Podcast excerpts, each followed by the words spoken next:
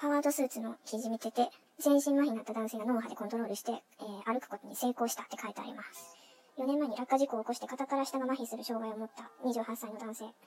彼の頭皮と脳の間に2つのセンサーを移植して、何ヶ月もの操作訓練の結果、少しずつではありますが、歩けるようになったそうです。実用化は先ですが、いずれは健常者と障害者の境が、身体の面においては健常者と障害者の境が取り払われるような時代が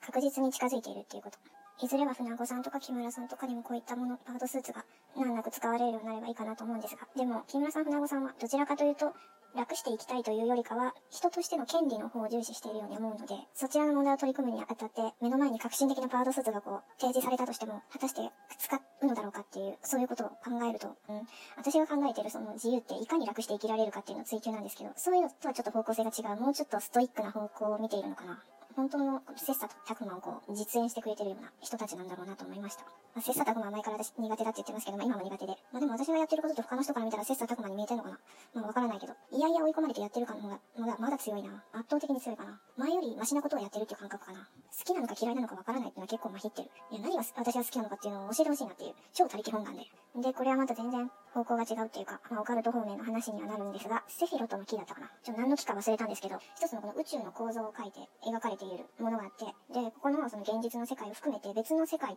と言われるようなものが9個ある。ここはある種オメガみたいなもんで終わりの世界っていうんでしょうか。始まりがあって、最終的にこの物質社会に落ち着いて、そのまま終焉を迎えるっていう。ここがまあ末端の世界みたいなんですけど、まあ地獄って言われてもいいかなっていう。地獄の世界なのかもしれないけど、あの、説明がすでに不可なんですが、いろんな見方ができるそうで、3つの柱として見ることもできるし、3つの三角形として見てもいいし、4つの世界として捉えることもできるって書いてます。何のこっちゃわからない。4つに分けると、上から、えー、アツィルとブリア、イェッツィラ、アッシャーっていう風に分けられる。下に行くほど物質界に下がっていく。回転数が落ちて。ここはアッシャーっていう世界だそうなんですが、何かの始まりからこう回転数がだんだん落ちてきて、そして最終的に物質として、まあ、残影っていう人も、言う人もいるんですけど、そのエネルギーの影に、影がここの世界だって言います。なんのこっちゃ。でもややこしいな、やめてほしい。もう、その人間のその精神の中には、さっき言ったその10個の世界が、もう全部組み込まれてて、え、貪欲さっていうのは回転数が結構低いそうです。勝利にこだわるとか、立場名誉にこだわるとか、そういうのは回転数が低いそうです。で、さらに慈悲とか、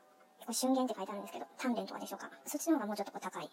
とか、それは誰しもにもある状態、状態の話かな、これ。欲にまみれた人間は落ちていくし、慈悲の心とか、他者への理解とかを示す人は上がっていくっていう、その回転が。感覚で捉えてもらえればいいんじゃないかなって。それを客観的に外から自分の状態を見れ見れるっていうことが大事だそうです。自分自自分自身を一つの地図のように、全世界地図のように上からこう俯瞰して見られるような状態が大事だそうです。その中にさっきの10個のまあ世界観っていうのが捉えられたら、こういう部分あるなんだ、慈悲の心持ってんなとか、えー、欲にまみれてない、栄光にとらわれてんなとか、そういうのが見えてくれば、ああ、全部持ってるわみたいな。実際のところ10個で収まるわけないなと思っちゃうんですけど、認識できたのがただ、た、た、まあ、10個ぐらいだったんだなっていう。で、さらに11個目っていうのがあって、これがアビスっていうのかな、ダートっていうのかな。まあ、意識とか、すべての知識の包括したものととか、そういうのが何かの根幹みたいな、そういうものがまた別にあるみたいなんですが。で、えっ、ー、と、アルファとオメガっていう始まりと終わりっていうものから、ドット前までの時代って、まあ、今も部分的にはまだありますけど、人を恐怖に陥れて恐怖統治させて支配する世の中が主流だったと思うんですけど、死を恐れさせるような世の中が主流だったと思うんですけど、今は逆になってきてる気がする。生きなければならない、生きねばならないっていう、生き、そういう、なんか当時に変わってきてる気がするんだよな。悪の形が切り替わった善の形が切り替わったような気がします。悪が善になるかもしれませんし、善が悪になるかもしれません。場合によっては。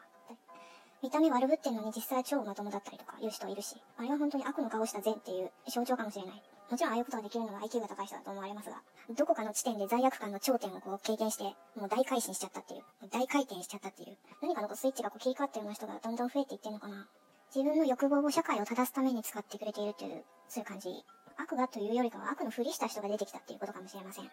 アビスってブラックホールのことなのかな興味があればセフィロトの木とか全然わからんかったけど、まあ、ただ分かったのが今ここにいるのはアッシャーの世界で、そこが人間の世界で、現実世界で、ここだけに悪魔と天使とか神とか言われる人が存在してて、唯一神と悪魔が共存している領域だそうです。と逆三角形のパンツみたいな3つの世界。はい、ということでした。おやすみなさい。